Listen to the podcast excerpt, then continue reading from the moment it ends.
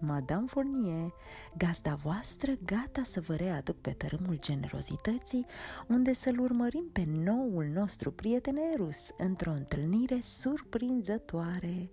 Având în vedere că după episodul 16 nu am pus punct, astăzi grăbesc un pic introducerea pentru că sunt tare nerăbdătoare să descoperim ce se întâmplă cu Erus și Alpi în spatele porții de lemn de la poalele muntelui de foc.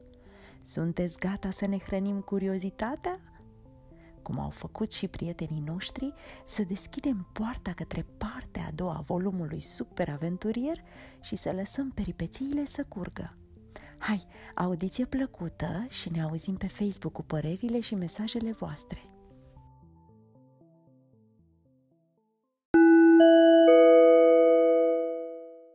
Erus și Valea Generozității de Alec Blenche. O întâlnire surprinzătoare. În fața lui se așternea un drum șerpuit ce se pierdea undeva în spatele muntelui – Erus mergea încet, pășind cu mare atenție și privind cu uimire spre mărețele culmi de care se apropia din ce în ce mai mult. Muntele de foc sau muntele colțuros, cum mi se spunea, nu era un munte ca oricare altul, era foarte vechi de când lumea și pământul.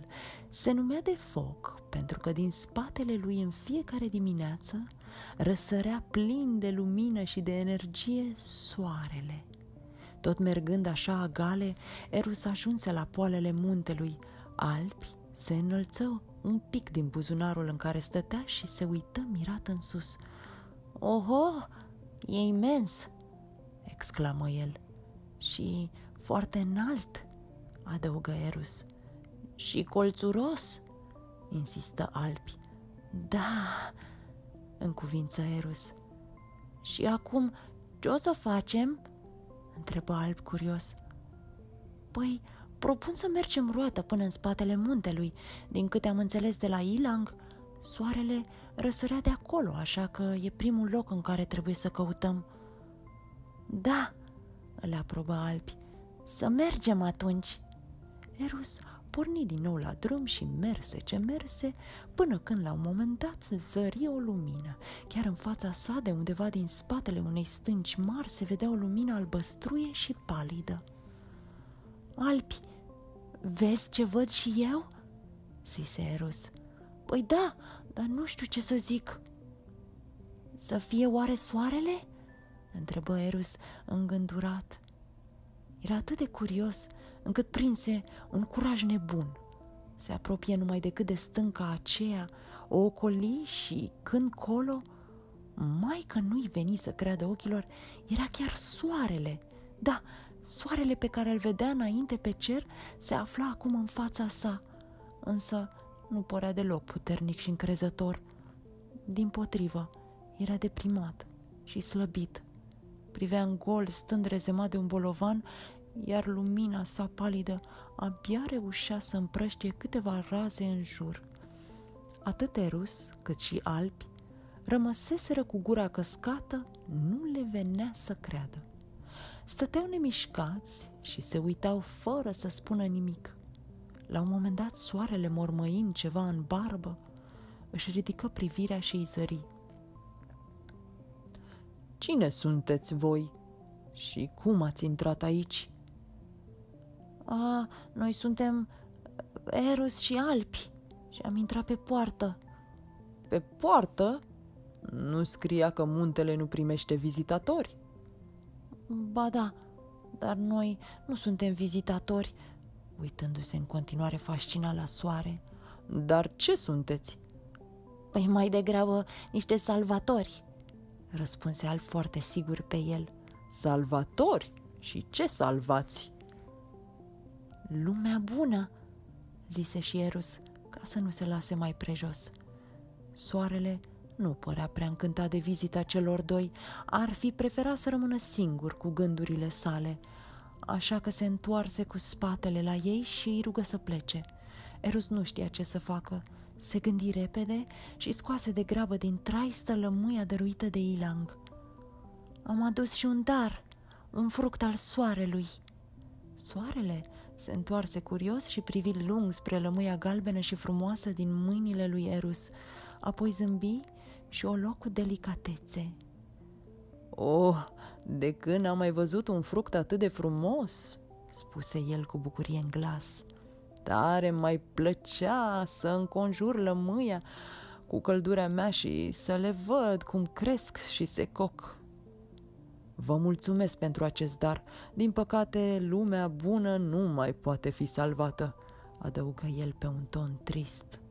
Oamenii au făcut și fac în continuare lucruri îngrozitoare. Dar ce au făcut oamenii? întrebă mirat Erus. Păi, ce n-au făcut? În primul rând, au început să construiască tot felul de mașinării care fac mult fum și scot tot felul de sunete și de mirosuri neplăcute. Mi-au îmbâxit aerul, încât nici nu mai vedeam pământul de pe cer, la cât de murdar era și tușeam într-una. Apoi au început să se ascundă de mine, să stea mai mult prin case, în spatele perdelelor și să spună că le fac rău și că se pot îmbolnăvi dacă stau la soare. Iar noaptea, continuă el vădit deranjat, am auzit de la sora mea lună că pământul era plin de lumini de tot felul, care se prelungesc mult înspre dimineață. Adevărul e că din aceste motive mi-am pierdut răbdarea cu oamenii și de când s-a întâmplat asta, mi-a dispărut strălucirea. Cu fiecare zi în care îmi pierdeam răbdarea, lumina mea puternică scădea, până când am ajuns să nu mai pot scânteia aproape deloc. Așa că am hotărât să nu mă mai ridic pe cer. An de rândul am răsărit în fiecare dimineață de după acest munte, dăruindu-le tuturor lumina și căldura mea, cu bucurie și cu satisfacție, fără să cer nimic.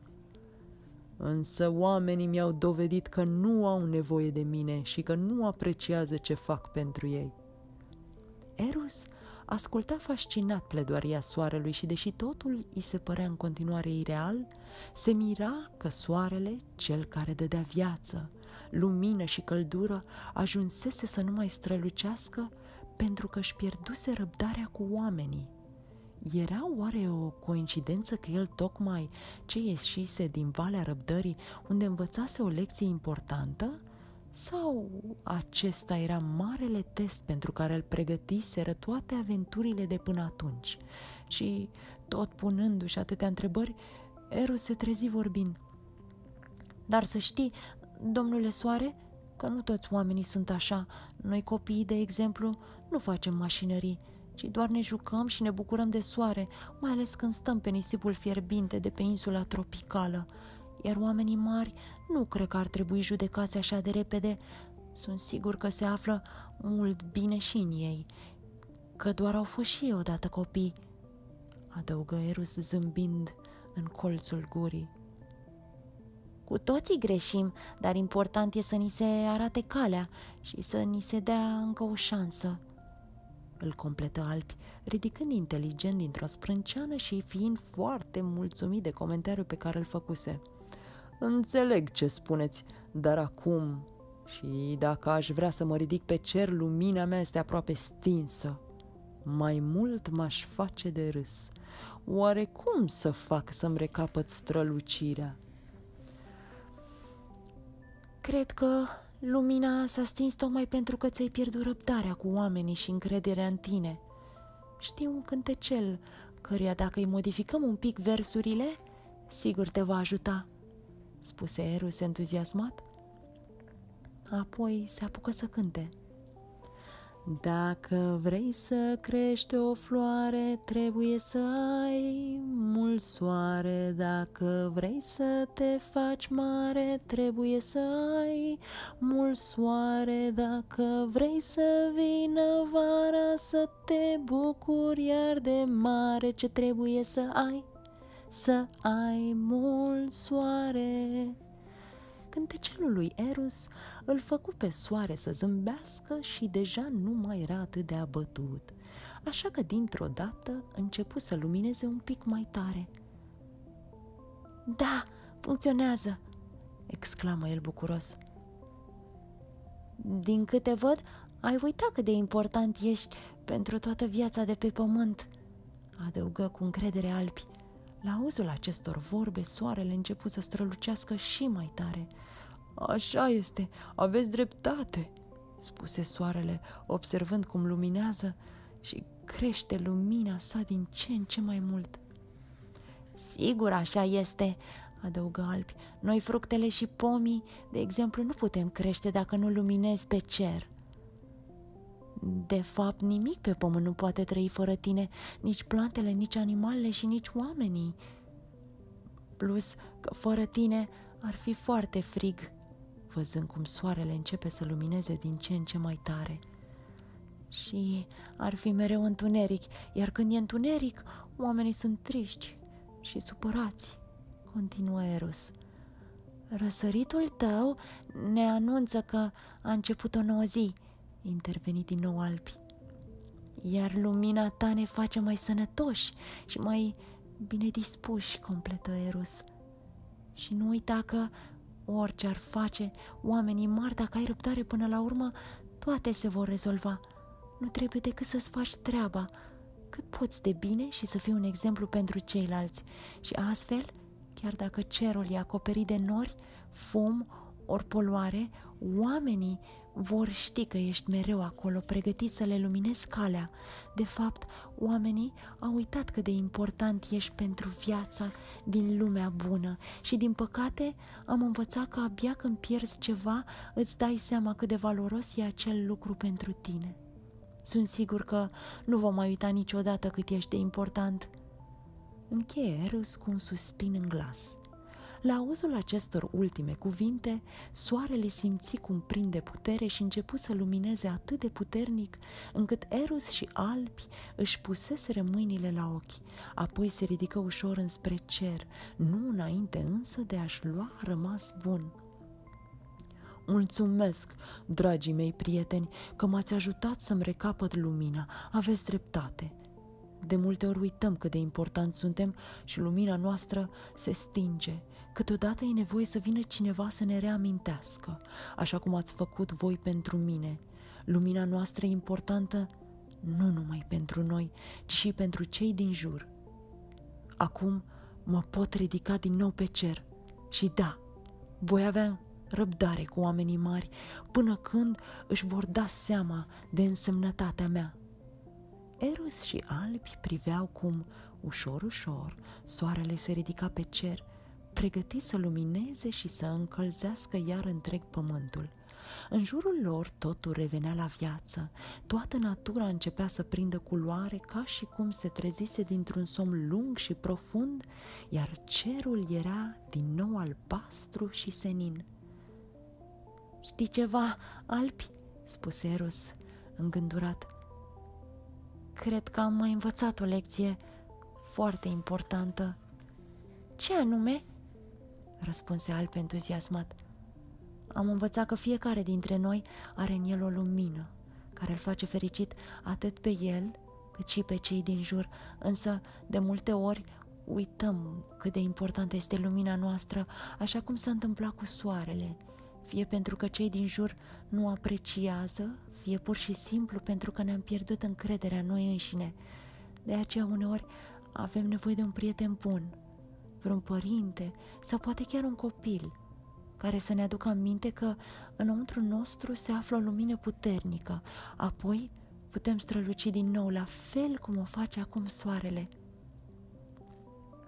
Cred că asta s-a întâmplat cu tine, dragă Erus, spuse Albi, încântat de vorbele prietenului său. Această călătorie a făcut ca lumina din tine să strălucească atât de puternic încât ai reușit să treci de valea răbdării și acum să aduci soarele înapoi pe cer. Ai dreptate, Alpi. Înainte nici nu știam că în interiorul meu se ascunde o lumină și nu făceam altceva decât să fiu răutăcios cu prietenii mei. Călătoria asta mi-a luminat viața. Era un moment înălțător pentru Erus – stătea acolo, lângă muntele de foc, împreună cu bunul său prieten, Alpi, și pentru o clipă totul parcă se oprise în loc iar toate lucrurile reintraseră în normal. Cerul era din nou senin și albastru, întreaga natură prinsese viață și lumea părea în sfârșit mult mai bună.